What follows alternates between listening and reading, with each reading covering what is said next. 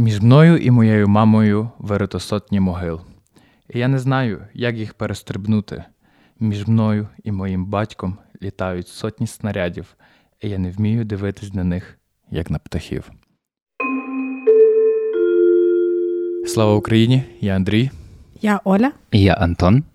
І сьогодні ми будемо говорити про книжку збірку української сучасної поетки Любові Якимчук, яка називається Абрикоси Донбасу.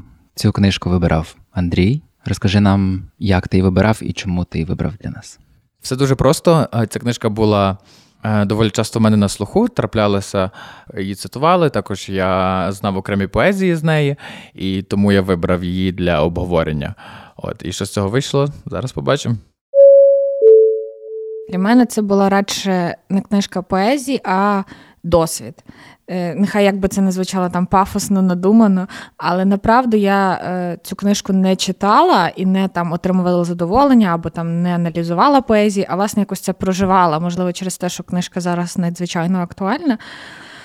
Як і була останні 9 років, але я не можу сказати однозначно, це лайк чи це не лайк, бо це щось зовсім інше, зовсім третє. І воно, безперечно, травматичне, воно, безперечно, таке болісне, те, що хапає тебе за не знаю, за шкібарки і трусить тебе так добряче. Е, Тому е, єдине, що можу сказати, читайте на свій страх і ризик, тому що все-таки прочитати цю збірку це може бути емоційно трошки складно.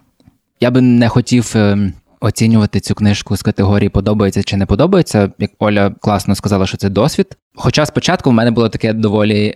Максималістичне очікування, що мені хотілося, щоб мені сподобалася абсолютно кожна поезія. Ну, але під кінець моє очікування трошки вирівнялося більш до такого реального. Хоча в дуже багатьох віршах я знаходив цікаві образи, попри те, що насправді ну, мені не всі не всі вірші, небагато віршів сподобалось. Книжка складається з декількох розділів. Перший розділ одноіменний з назвою Абрикоси Донбасу, і він всіяний, змережений описами, такими, можливо, навіть тривіальними, коли ми чуємо про Донбас на зразу асоціації терикони, шахти. І Любов Якимчук використовує ці образи так само, але вона в них, ну я б не сказав, що вдихає якесь нове значення чи щось таке, але вона їх використовує дуже вдало, дуже вміло. Вони, наприклад, мені не здавалися якимись нудними, безбарвними, заїждженими. Вони були е, такими, якими личать, е, коли розповідається саме про схід України, про Донбас. От, І серед них там е, також часто згадувалося висохле море, яке там колись було. Допотопні всякі рослини, тварини, відбитки папороті, хвоща. І очевидно, що самі абрикоси. І Любов Якимчук каже, що там, де закінчуються абрикоси, е, там закінчується Україна і починається Росія. Е, погоджусь з тобою, що е, вона ці образи використовує, вони не, хоча вони, наче й заїжджені, коли ми говоримо про схід. І дуже легко скотитись в якусь таку суперпримітивний соцреалізм, коли ти пишеш про шахти, терикони, героїв, шахтарів. Але можливо через те, що це її регіон, це її родина, бо в неї, по суті, батьки обоє працювали е, в цій галузі.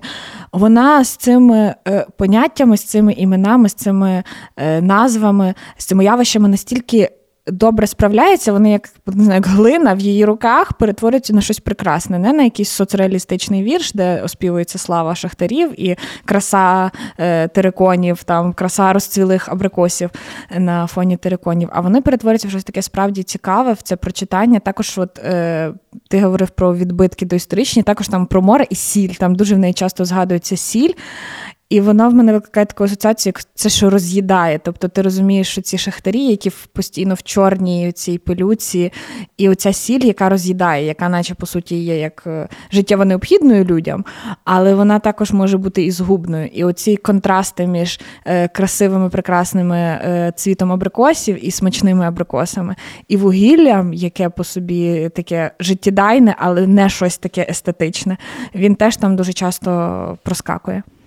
Так, це саме з образів, а головні теми там для мене, ну як я ж собі читав, це саме життя і смерті, вибору, сміливості, прийняття свого майбутнього, прийняття свого призначення і.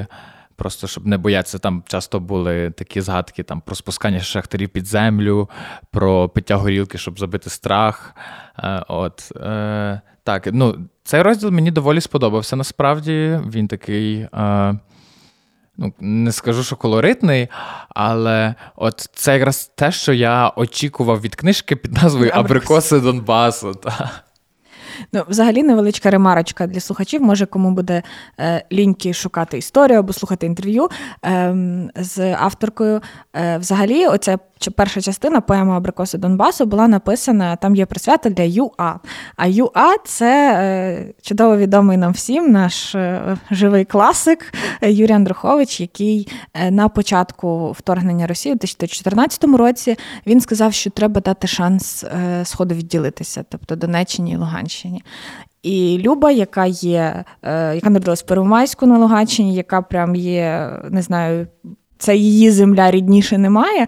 Її це дуже обурило, і це, по суті, твір був як відповідь. Не як відповідь така, що вона не знаю, очікувала, що Андрухович там щось їй відповість, і вони будуть дискутувати. Але це такий крик душі, напевно, її, яка хотіла показати, що. Е, Донбас український, Луганськ український, Донецьк український, і він завжди був. І вона часто в інтерв'ю згадує про те, наскільки велику роль шахтарі зіграли в е, отриманні незалежності, в здобутті незалежності української. Тому ця історія того, що це її як е, відповідь е, на закиди про те, що лишіть там Донецьк і Луганськ, ДНР, ЛНР, хай собі там існують, загинаються як можуть. Воно теж дуже добре зчитується в цьому, бо вона хоче показати, що це все-таки наші люди. Е, друга частина цієї книжки називається Ням і війна. Я хочу, до речі, подякувати Любові Якимчук, що вона датувала свої вірші. uh Тому що е, видно, ну, наприклад, Ням і війна це найстарша частина цієї книжки, написана в 2008-2009 роках. І я можу порівняти, які вірші новіші, які старіші. І, наприклад, якщо я бачу, що мені щось там не сподобалося, то я вже е, можу відслідкувати, що в новіших віршах, наприклад, Любов Кімчук вже так не робить. От І коли видно якось розвиток авторки е, в стилі, в написанні, в використанні різних прийомів, ну це надихає і воно ну, додає якось наснаги читати книжки. Бо якщо би там, наприклад, не було цих дат, я би дійшов до розділу Ням і війна. Можливо, я би далі не читав. А як же запис подкасту, Андрій? Ні, ні, ну типу, я я зараз абстрагуюся від запису подкасту і намагаюся, ну, як вільний читач, е, думати про це. Хоча мені сподобався один вірш там, який називався е, Вигадування ворога. Він звучить аж надто пророче про людей, які е, вигадують ворога, який сидить в них під ліжку в шафах. І це мені от було Співзвучно з тим, як люди в самопроголошених ЛНР ДНР е, шукали собі ворога в українській владі, людей, які живуть на заході України, е, просто будь, в україномовних людях. Так, будь-чому. І це було страшно. Але там були такі якісь смішні моменти в цьому розділі. Я ж мушу зачитати. Я просто заржав голос, коли е, до цього дійшов. Потім ням запхенькав, придумав самогубство і викинувся зі склянки, встав і полетів у роздряпане небо. Що це таке? Ну, типу, це просто якийсь набір слів. В неї, до речі, в Любов Якимчук е, моментами вірші не тримаються купи, особливо оці найстарші. І надто герметичні. Можливо, для неї вона тут вклала якийсь свій сенс, якісь свої відчуття, переживання чи образ, але він абсолютно недоступний звичайному читачеві, угу. і він звучить як маразм. Тобто, це не не те, що я кажу, що вона там що вона пише, але я не можу я не можу це зрозуміти і ніколи не зрозумію, якщо вона сама мені не пояснить. І коли вірш, окей, там пару рядків, якщо ще такі, але коли цілий вірш виглядає таким чином, ну це, це не те, що я шукаю в поезії, скажу так. Але це моя особиста думка. Я би, мабуть, не говорив про маразм, я би говорив більше, що це така супер якась висока абстракція. Ну, мені насправді теж цей е, розділ найменше зімпонував, скажімо так. Але я хочу вас запитатися інше. Е, от ми згадали про те, що Любов Якимчук датувала свої розділи. Вірші. Е, вірші, так. У 2008 році Росія напала на Грузію. І чи не здалось вам, що цей розділ, ну, можливо, був якимось чином перший погляд осмислити війну ще до нашої війни, але дивлячись типу на е, конфлікт в Грузії? Ну, можливо, але це було дуже важко мені щитати. Е, Я там мало такого бачив, бо я продирався крізь ось от, от такі якісь е, надто кучеряві е, фразочки. Ну, вони не кучеряві, вони навпаки. Е... чекай, чекай.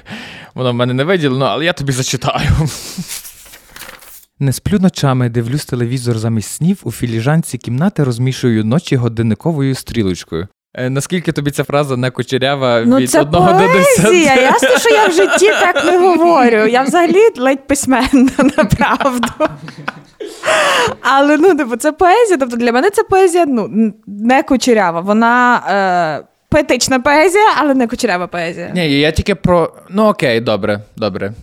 Попри е, таку абстрактність е, віршів у цьому розділі, мені насправді сподобалося, що в е, ну вони якось може навіть і зібрані таким чином, що от в першій основній частині йде купа, купа, купа нагромадження абстракцій, а потім якийсь такий несподіваний поворот в кінці трапляється, ем, який, типу, робить валідною ту абстракцію, яку я щойно ага, ага, воно я якось розумію, так оформлює той весь абсурд і той весь е, не, незрозумілий якийсь такий паттерн, воно ніби його якось ну, оформлюється, мабуть, най, найвдаліше слово в цьому випадку. Ну, мені цей розділ, напевно, теж найменше сподобався через те, що я в принципі якихось таких введення якихось таких дивних ліричних героїв і таких персонажів, як оцей ням. Е, е, Знову ж таки, каже Андрій, можливо, це якась герметична штука. Вона, можливо, вона мала когось, якогось, не знаю, політичного діяча, або там, не знаю, когось свого оточення на увазі, коли вона говорила про цього няма.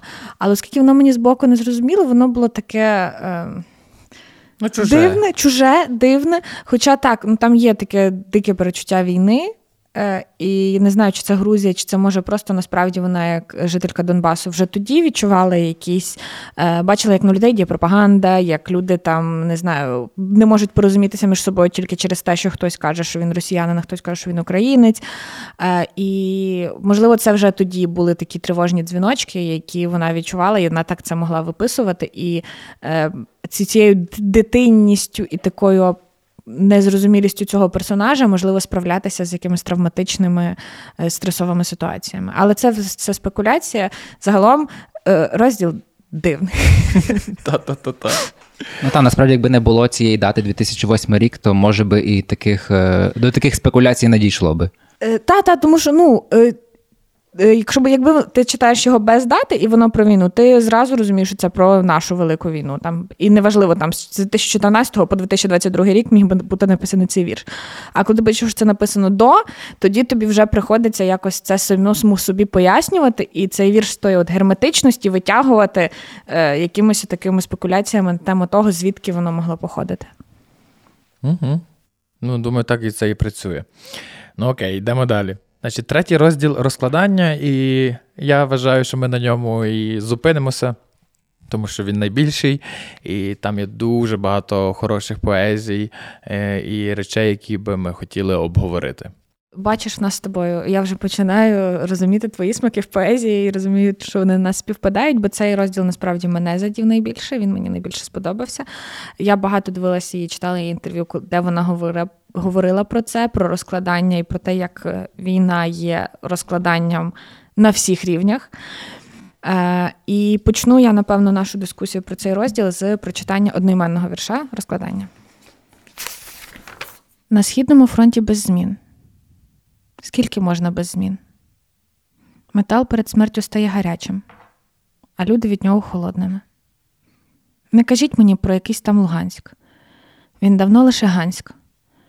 Лу зрівняли з асфальтом червоним. Мої друзі в заручниках, і Донецька мені не дістатися, щоб витягти із підвалів, завалів та з підвалів.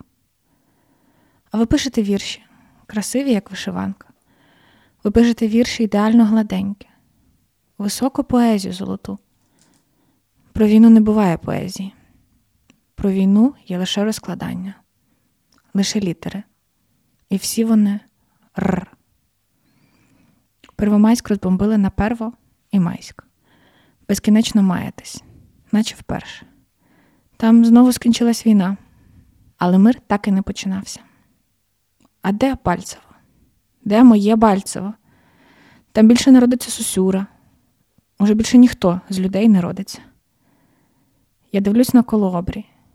Він трикутний, трикутний. І поле соняхів опустило голови. Вони стали чорні й сухі, як і я, вже страшенно стара, і я більше не люба, лише ба. І якщо сказати, що в мене е, мурашки по шкірі йшли від цього вірша, не сказати нічого. Він настільки е, простий е, в плані того, що вона просто бере і деконструйовує слова, е, назви міст, е, своє ім'я, просто на окремі частинки.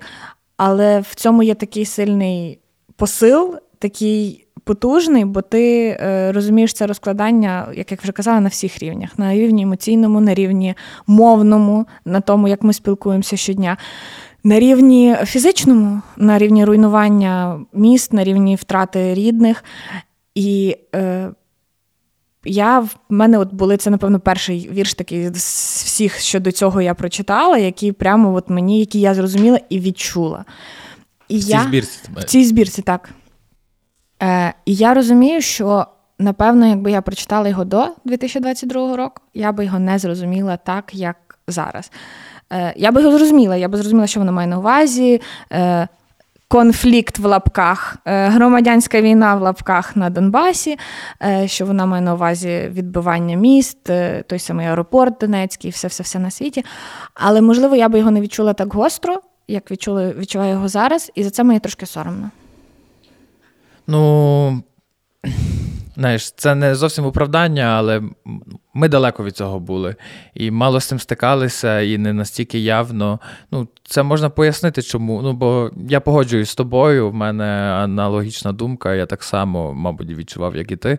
Але ну, це не настільки відбивалося на нас, на наших рідних, на наших друзях. Тобто, це, знаєш, було так умовно десь, знаєш, далеко. От, і в мене є вірш, якраз, який би я хотів зачитати, називається Від старості. І він до цієї ж самої теми. Ну, тобто, е, весь цей розділ про війну, але я маю на увазі до теми, е, що яку ми щойно підняли, е, про несприйняття війни, можливо, нами раніше, як це було. Не те, що нерозуміння. Нерозуміння, нерозуміння, так, так. Ну, дотичне. Тобто я не кажу, що це про то. Угу. Від старості. Померли дід і баба. В один день померли в одну годину, в одну хвилину. Люди говорили, що від старості. Здохла їхня курка, їхня коза та собака, а кішки не було вдома. І люди говорили, що від старості. Розвалилась їхня хата, сарай став руїною, і погріб зверху присипало землею. Люди говорили, що від старості розвалились. Прийшли їхні діти ховати діда з бабою. Оля була вагітна, Сергій був п'яний, а Соня мала три рочки, і вони теж померли, а люди говорили, що від старості. Холодний вітер обірвав жовте листя і поховав під ним діда, бабу, Олю, Сергія, Соню, які померли від старості це настільки болючий вірш, і тут навіть ну, мені важко якісь слова підібрати конкретні, щоб описати. Це просто ну, це відчувається. Е, Вся оця руйнація, яка йде, як люди вмирають, як люди. Пробують жити якесь своє життя, їм не виходить. Інші люди, от і до чого я вів, коли сказав перед цим віршем, що люди говорили від старості, оцей рефрен, який повторюється тут постійно, що люди не хотіли бачити війни, вони від неї втікали. І зараз люди втікають від війни. І це захисний процес, але все-таки від того, ну війна від цього не припиниться. Якщо люди будуть закривати очі, якщо люди будуть втікати від цього, намагатися абстрагуватись, треба вміти це якось комбінувати, щоб ну і підтримати сили в собі, щоб відволікатись, але не втікати від того, тобто, щоб не заперечувати реальність, щоб наші дії е, не, не перекреслювали те, що відбувається прямо зараз. Так, і це один з найстрашніших віршів цієї збірки. Я коли його прочитала, в мене прям був такий трошки ступор хвилин на 10, бо він справді дуже страшний. В своїй простоті, в своїй очевидності. І е, тим воно і страшно, що це для нас стало простим, що це для нас стало очевидним, що це для нас стало буденним і чимось таким, для чого тобі не треба е, не знаю, влізти в якісь е, літературознавчі студії, щоб зрозуміти, що ж мав на увазі автор. А ти просто це знаєш, бо це в твоїх новинах в телеграмі, в твоїх новинах в телевізорі і в розмовах в таксі, в магазині із рідними. І цим це так страшно і так потужно. Угу. Добре, у мене з цього розділу є вірш, в принципі, який я хочу зачитати. Називається Шрам Марш. Ш Р А М. Після вибуху розкидані степом. Ша, як шовкові нитки вітру, що заплуталися в деревах. Р. Гуде, як турбіна літака. А. Роззявлений від крику рот. М. Без кінця кличе маму. Мама, де моя мама? Біля розкиданих літер стоять бездумні. Вони порожні, як банки від майонезу, стоять бездомні, вони босі, як степові звірята, на яких влаштували полювання.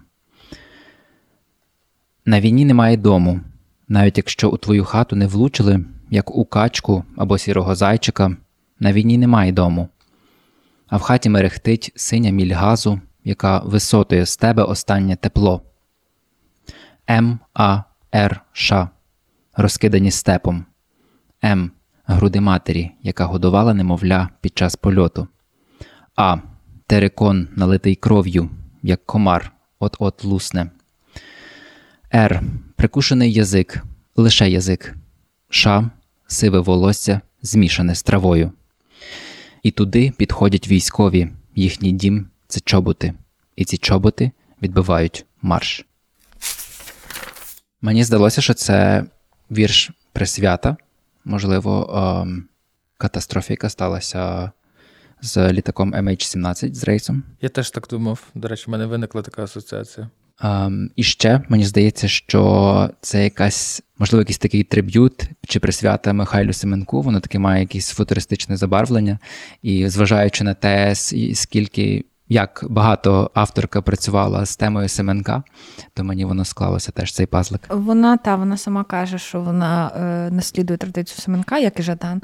Тому в неї є такі якісь певні словечка або такі детальки, які видають в неї в ній е, Семенко любицю, Семенко прихильницю, Семенко поклонницю. Ну, не тільки Семенка, насправді, вона там є навіть вірш присвята Івану Величковському, тобто вона любить всякі анаграми, вона використовує алітерацію, асонанс, mm-hmm. повторення постійні, епіфори. Тобто, і, до речі, вона робить це настільки майстерно. Кожен раз, коли мені траплялися в віршах її в цій збірці оті прийоми, я просто кайфував, тому що ну, їй це гарно виходить, вона це вміє і вона це робить. Тому, е, пані Люба, якщо ви нас слухаєте, не зупиняйтесь. Але я маю зауваження щодо вірша Шраммарш, одне невеличке.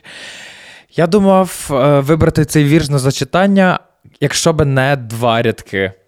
Е, які звучать: на війні немає дому, а в хаті мерехтить синя міль газу, яка висотою з тебе останнє тепло. Е, І я щось, ну в мене ерор став. Тобто вірш реалістичний, до болю реалістичний, чіткий, сухий, і синя міль газу, яка висотою тепло. ну... Я пробував, я ходив пару днів і думав, що це може означати. І я нічого не придумав, у мене жодної асоціації, тому що синя міль газу вона дає тепло, вона його не висотує з тебе, вона його тобі дає дає світло, дає тепло, нагріває їжу. Навіть якщо це світло холодне, синє, все рівно це асоціація з теплом. І воно для мене ну, не асоціюється з висотуванням, забиранням тепла. І ну, я так і не не, не придумав. І тому мені е, вся структура вірша впала. Чи, чи буквально через два рядки. Ну, типу, і я як ніби читав, читав, спотикнувся і вже не міг встати. Або просто спотикнувся і пішов далі, але вже думав про щось своє. Скільки людей побачили, я знаєш, як я спотикнувся, ніби на вулиці. Ну тут можна зачепитися за. Е, мені мені сам образ цей сподобався, синя міль. Я собі уявляю, що вона така якась надокучлива, велика, вона з тобою в кімнаті і щось від тебе хоче. Так, так, це дуже гарний образ, я погоджуюсь. Але от цей рядок, яка висотує з тебе останнє тепло. Чому газ висотує з мене останнє тепло? Поясніть, ну, типу, можливо, ви маєте якусь свою думку, навіть асоціацію віддалену, бо ну, до мене не доходить. Ну, я може зайду знову в абсурд якийсь. Е. Ну, Справи. Але газ в мене асоціюється з Росією. з москалями, які е, тероризують світ подачею газу. І відповідно, можливо, навіть оце газопостачання, яке начебто мало би давати тобі тепло, але те, якою ціною воно дається. І те, навіть якщо воно тобі дається, воно тобі дається не просто так, а тобі протягом 150 разів нагадують про те, що ти винен мені за це, бо я тебе отоплюю. Можливо, в такому випадку воно і е, ну, стає таким, от, таким, що наче би мало тебе гріти, але навпаки, тобі постійно в лице кидає якісь провини і. Окей. Окей, добре. Ну, я але- я візьму на ні, ні, ні, мені дуже сподобалася твоя версія. Я її візьму на озброєння, щоб е, ну тобто я буду тепер так розуміти ці рядки, бо мені подобається і воно гарно вписується в контекст. Е, Навіть не то, що гарно, ідеально. І е, тоді вірш до мене, оце було, знаєш. Для мене це була остання пазлинка, якої бракувало, щоб цей вірш е, виглядав довершеним. Дякую. Не пройшли два сезони, які стала поетичною експерткою. Звертайтеся, нем- Нема ради. З ким поведешся. так тобі й треба. Добре, вірш ще один, який би я хотів зачитати, також з цього розділу, і він називається Натисніть 2. Дисклеймер: Андрій вибрав найстрашніші вірші з всієї збірки, найбільш моторошні. Ну, я, я от пояснював е, мою позицію, як я сприймаю такі вірші, що вони мені допомагають пережити, відчути, зрозуміти. І тому, мабуть, я е, вибрав якраз найстрашніші вірші. Хоча це не було свідомо. Я, типу, там не вибирав якісь е, найжорстокіші, найсильніші. Я вибрав дійсно, які мені найбільше сподобались. Натисніть 2. Ви подзвонили в службу розшуку. Якщо зникла дитина, натисніть 1. Якщо зник дорослий, натисніть 2. Залишайтесь на лінії. Вітаю вас. Мене звати Марина. Чим я можу допомогти? Шукаю маму. Коли востаннє? Бачила ще до війни, а чула минулого тижня. Вона дзвонила з фабрики, з п'ятого поверху. Там у цеху завжди є мобільний зв'язок. Ні, родичі виїхали. Бабуся померла.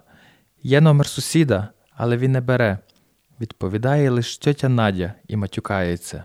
Ні, не подумайте, це після інсульту, що стався, коли до них у двір прилетіло. Так, окупація. Це Луганськ. Ні, нічого такого. Все, як завжди. Мама йшла на роботу з палицею, щоб відбиватись від здичавілих собак. Ну, вона заступила на зміну, розписалась в журналі і подзвонила мені. Це був уже вечір, можливо, сьома. Розповідала, що в них випав не сніг, а кокаїн. Це вона так стібеться з їхніх так званих новин. Між іншим, казала, що бачила Ленку алкоголічку із хахалем. Вона вся в рожевому, він у блакитному. Сказала, хороша пара, наче з пологового, та з ними були два автомати, здається. Цими днями артобстрілів не було. Тому каже, що спить як убита. Ви мене чуєте? Спить як убита. Ви подзвонили в службу розшуку. Якщо зникла дитина, натисніть 1.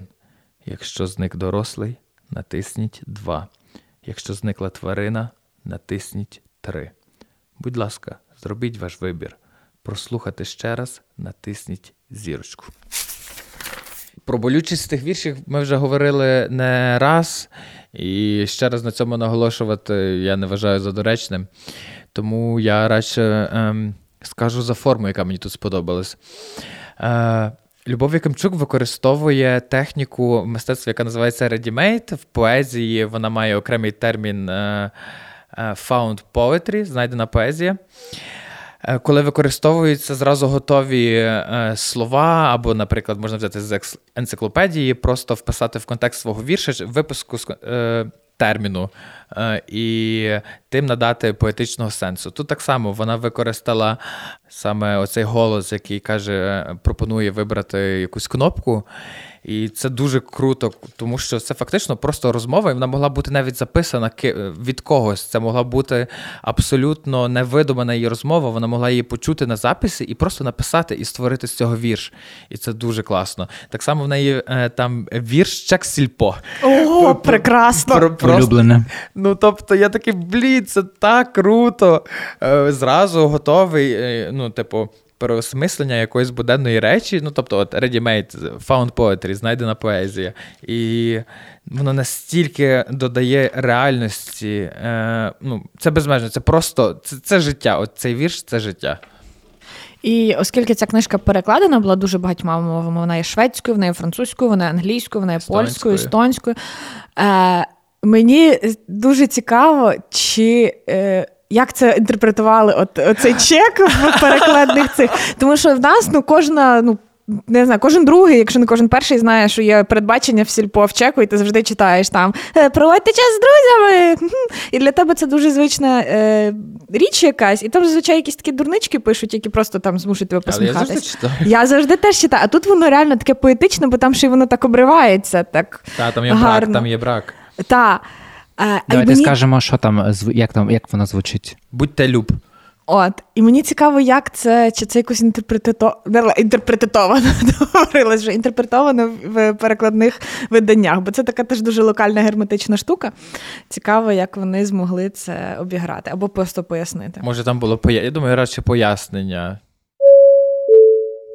І не можна було записати цей подкаст, особливо для тих, хто е, не читав Люби Кімчук, е, не записавши, не проговоривши, не прочитавши її вірш, напевно, зараз найпопулярніший, який був прочитаний на церемонії Греммі під музику Джона Ледженда, який називається Молитва. Е, але читаю його не тому, що він став суперпопулярним і звучав зі сцени світової, а тому, що він мені справді щиро сподобався і дуже зі мною резонував. Тож, молитва. Отче наш що є на небі, у повному місяці та в порожньому сонці. Захисти від смерті моїх батьків, чия хата стоїть на лінії вогню, і вони не хочуть її покидати, як домовину. Захисти мого чоловіка, який по інший бік війни, як по інший бік ріки, і цілиться своєю гвинтівкою в шию, яку колись цілував. Я ношу на собі цей бронежилет і не можу його скинути. Він мені як шкіра. Я ношу в собі його дитя і не можу його вигнати. Він через дитину оволодіває моїм тілом. Я ношу в собі цю вітчизну і не можу її виплювати, бо вона як кров, тече в жилах. Хліб наш насущний віддай голодним, і нехай вони перестануть їсти одне одного. Світло наше віддай темним, і нехай їм проясниться. І прости нам зруйновані міста наші, хоч ми й не прощаємо цього ворогам нашим. І не веди нас у спокусу, зруйнувати світ цей зіпсований, але визволи нас від лукавого, скинути наш тягар вітчизни, як дешевий бронежилет, важкий і малопомічний. Захисти від мене, мого чоловіка, моїх батьків, моє дитя і мою вітчизну. Е, І тут багато дуже для мене є е, якихось е, моментів. По-перше, це е, наче не перший вірш, якому вона говорить про вітчизну.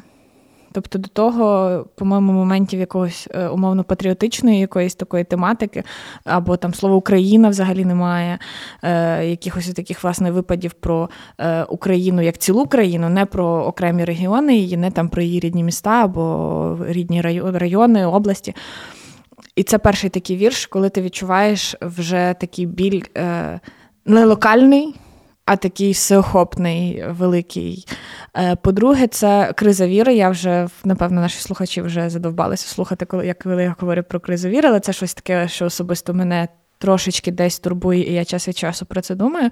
І я бачу, як воно, е, як ти переформовуєш, виліплюєш з того, що в тебе вже є, з якоїсь там християнської віри, християнської моралі, умовний, виліплюєш щось нове, щоб більше відповідало твоїм теперішнім реаліям. Тому що дуже важко вірити в. Е, всепрощенного Бога, яких всіх любить, і Бог це любов, коли ти виходиш на вулицю і бачиш, що відбувається. Тому доводиться, напевно, отак от е, шифтати, решейп все, що в тебе є. І це ж, напевно, теж ready-made поезія. Частково, бо є очі наш класичний, в який вона вплила свої якісь. Е, е, інтерпретації і не не погані, як на мене. Ну, це не зовсім редімейт, але та, ну, вона використовує оці частини, це радше як посилання uh-huh. йде на очі наш, а не ніби це і власне молитва, яка базується на очі наші. Тобто... Та, і мені дуже сподобалось. Воно мене дуже можливо, я її і буду і використовувати в якості молитви, бо воно набагато більше зараз е, для мене актуальне і близьке до того, що я відчуваю, ніж е, будь-що класичне християнське. Дуже дуже. Ще цікавий факт, що це перша поезія, яка була прочитана на церемонії Грембі. Так. Ніхто до цього таке не робив. Тому вперед, Любове, ви молодець. Ну я насправді, е, незважаючи на всю навіть е, оцю мою критику, яку я сьогодні виголосив, я куплю її наступну книжку щоб подивитися. Ну, мені ж цікаво, бо ну, я бачу розвиток. Тут є е, нові поезії, включені е, в нове видання, бо це в нас є 23-го року, книжка виходила 2015-го, і тут є, наприклад, вірш 2016-го, 2020-го, але небагато. От, І вони мені найбільше, до речі, також сподобались. І я очікую, що буде далі. Можливо, книжка про Семенка. Бо вона в 2021 році вона була на резиденції будинку слова. І вона в інтерв'ю одному з харківському каналу говорила про те, що вона збирає дуже багато якихось матеріалів по Семенку і дуже хоче зробити щось е, з ним пов'язане, бо вона робила і фестивалі Семенковські, і активно приймає участь в популяризації цього письменника. Але я так підозрюю, що почалась війна, і всі плани відклалися на якийсь такий довгий ящик. Вона на цьому інтерв'ю говорила, що вона знайшла якийсь там зв'язок між Семенком і хвильовим. Вона каже, що дуже її давно цей момент турбував, вона ніяк не могла скласти докупи цей пазлик. А от коли вона була на цій резиденції в Харкові, будинку слово, живучи в квартирі навпроти колишньої квартири Семенка, вона там знайшла щось таке, що от прям доповнило усю її картину і всі зв'язки між е, цими прекрасними поетами. Ну цікаво, цікаво. Вона ж не раз зробила оцей фестиваль. Там було е, метро до е, Кобенців. До Кибенців. Кибенців, так, так. От вона це робила, ще в 2012-му вона робила там Теж дуже багато подій присвячені до е, 120-ї річниці uh-huh, uh-huh. народження Семенка. Так, от ну вона його явно любить, і пані Любове вперед. Ну тобто, пропагуйте його далі, вам гарно виходить, і ваша праця не є марною. Оля тут згадала за будинок слово, а я згадав, що е, крім того, що Любов Якимчук пише поезію, вона ще й пише сценарій, кіносценарій, зокрема, і про будинок слово є повнометражний документальний фільм, е, знятий режисером Тарасом Томенком, і там е, Любов Якимчук була сценаристкою. От там цей фільм був фільм був на фестивалях. і Я поки що не знайшов, де його дивитися, але якщо ви будете бачити десь або по телевізору, або десь на стрімінгових цифрових платформах. Ну, раптом У 2005 при... році раптом приїхали... по телевізору. Раптом приїдете до бабці в гості і там буде йти. То подивіться, будь ласка, будинок слова. Ну, вона ще і, і пише п'єса, вона ж написала стіна, яку ставили в Київському театрі Франка е, до сторіччя театру. В мене до вас є питання, на які я не знайшла відповідь, тому що або А, я не начитана в поезії, або Б, я просто тупа. Е, Може бути все. Е, в деяких її віршах ліричний герой є чоловіком. Вона пише від імені чоловіка в чоловічому роді. Тобто, в, є в віршах в циклі віршів про няма є, е, в вірші про біжка теж він написаний від імені чоловіка. Чому так? Ну, Для мене це була загадка. Тобто я спочатку три рази перечитала, це така, чи чи я не помилилась, чи мене там. Е, бо ну, мені це трохи дивно. Я ніколи такого не зустрічала, щоб людина, пишучи, е, тобто це не поезія, якась там, не знаю, переспів там Еліади, коли вона може там, я буду писати там від імені, не знаю, у якогось персонажів там протилежної статі. Чому вона, коли вона пише такі доволі інтимні, доволі такі свої вірші, прямо які в неї під шкірою, чому вона використовує власне от чоловічу особу?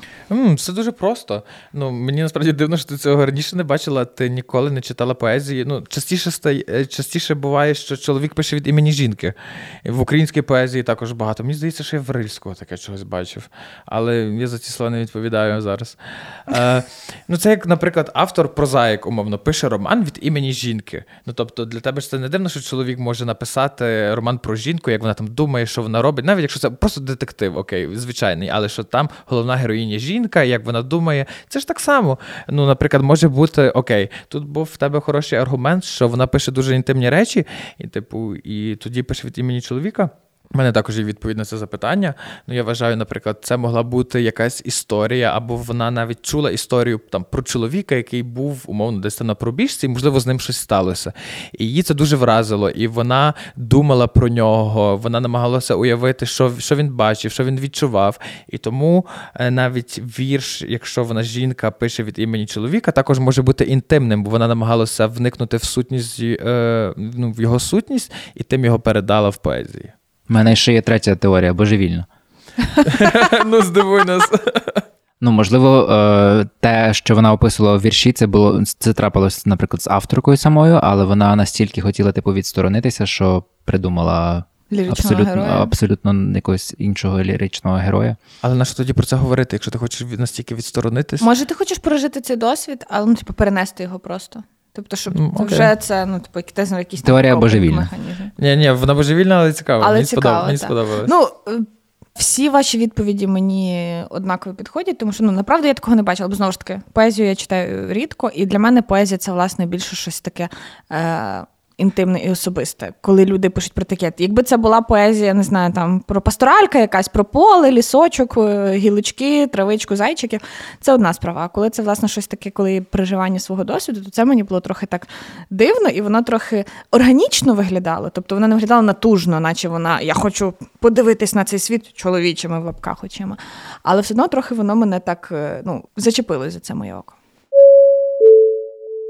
І в нас залишилося ще два розділи з цієї збірки. Один е, називається Сталеві прибори, дуже класна гра слів, як на мене. Він, я так розумію, що присвячений більше сім'ї, е, батькам, стосункам з батьками, і плавно переходить е, до, до сім'ї самої авторки. Я так собі проінтерпретував. І наступний розділ, завершальний, фінальний, це є не білі вірші, які мені, який мені насправді дуже сподобався. І зараз я вам зачитаю один з е, віршів, який називається Зелена куртка. До речі, відсилка до е, Наталки Білоцерківець про куртку стелячої шкіри. Куртку стелячої шкіри. Але скажу, що це твоя думка. Це моя думка щодо білоцерківець, е, бо я дуже вигадник сильний. Зеленої куртки вже не було. На вішаку висіла тінь від неї, як хвіст молодої ящерки поміж вишневого жакета та синього светра. Зелена зелена тінь. А ти шукав і шукав у шафі та за нею, у будинку і поза ним, і навіть подивився у небо, чи, бува, не пролітає там курка, тьху, куртка. Кар, кар, кар, тільки чорна, і жодної зеленої. А може, куртка, як листя, пожовкла від осіннього холоду і облетіла униз шафи, а потім прийшов двірник, зібгав її граблями в кубку та підпалив. І тепер твоєю курткою пахне повітря, пахне двірник, пахне осінь зеленою зеленою курткою. Ну, Для мене ця зелена куртка про дитинство, напевно. Про ну, втрачене дитинство, коли ти виростаєш, і ти просто ну, фізично виростаєш з куртки якоїсь умовної, з будь-якого одягу. А, І ну, і морально виростаєш, але ти все одно це все шукаєш десь якимось чином, але і десь ним пахне, але знайти вже неможливо. Гарно, гарно. Мені Окей. подобається. Угу. І на цьому ми закінчимо обговорювання збірки Абрикоси Донбасу авторства Любові Камчук. Наші слухачі самі виберуть, чи читати її після цього, чи не читати, які очікування мати, е, чи вона вам підходить, чи ні. Можливо, ми вас зацікавили або навпаки відштовхнули. Це все залежить від вас. Ми вам розказали свою думку, свої враження. І Оля. Е, сьогодні ми з Андрієм записувалися е, за допомогою Кроненбурга, Бланк та Хайнекена, а Антон пив трошки ароматизованої водички якоїсь. Це бювет, вітамін, вотер, абрикос, алоевера, інжир. Єдина здорова людина серед нас. Е, І наступного разу ми з Андрієм в заключному випуску цього сезону обговорюватимемо е, твір популярний, відомий, але не менш цікавий для обговорення е, царівну Ольги Кополянської. А також. Дорогі слухачі та слухачки, е, в нас є сторінки на Патреоні і Кофі. Будь ласка, підписуйтесь і е, будемо дуже раді бачити вас в нашій спільноті. Papá.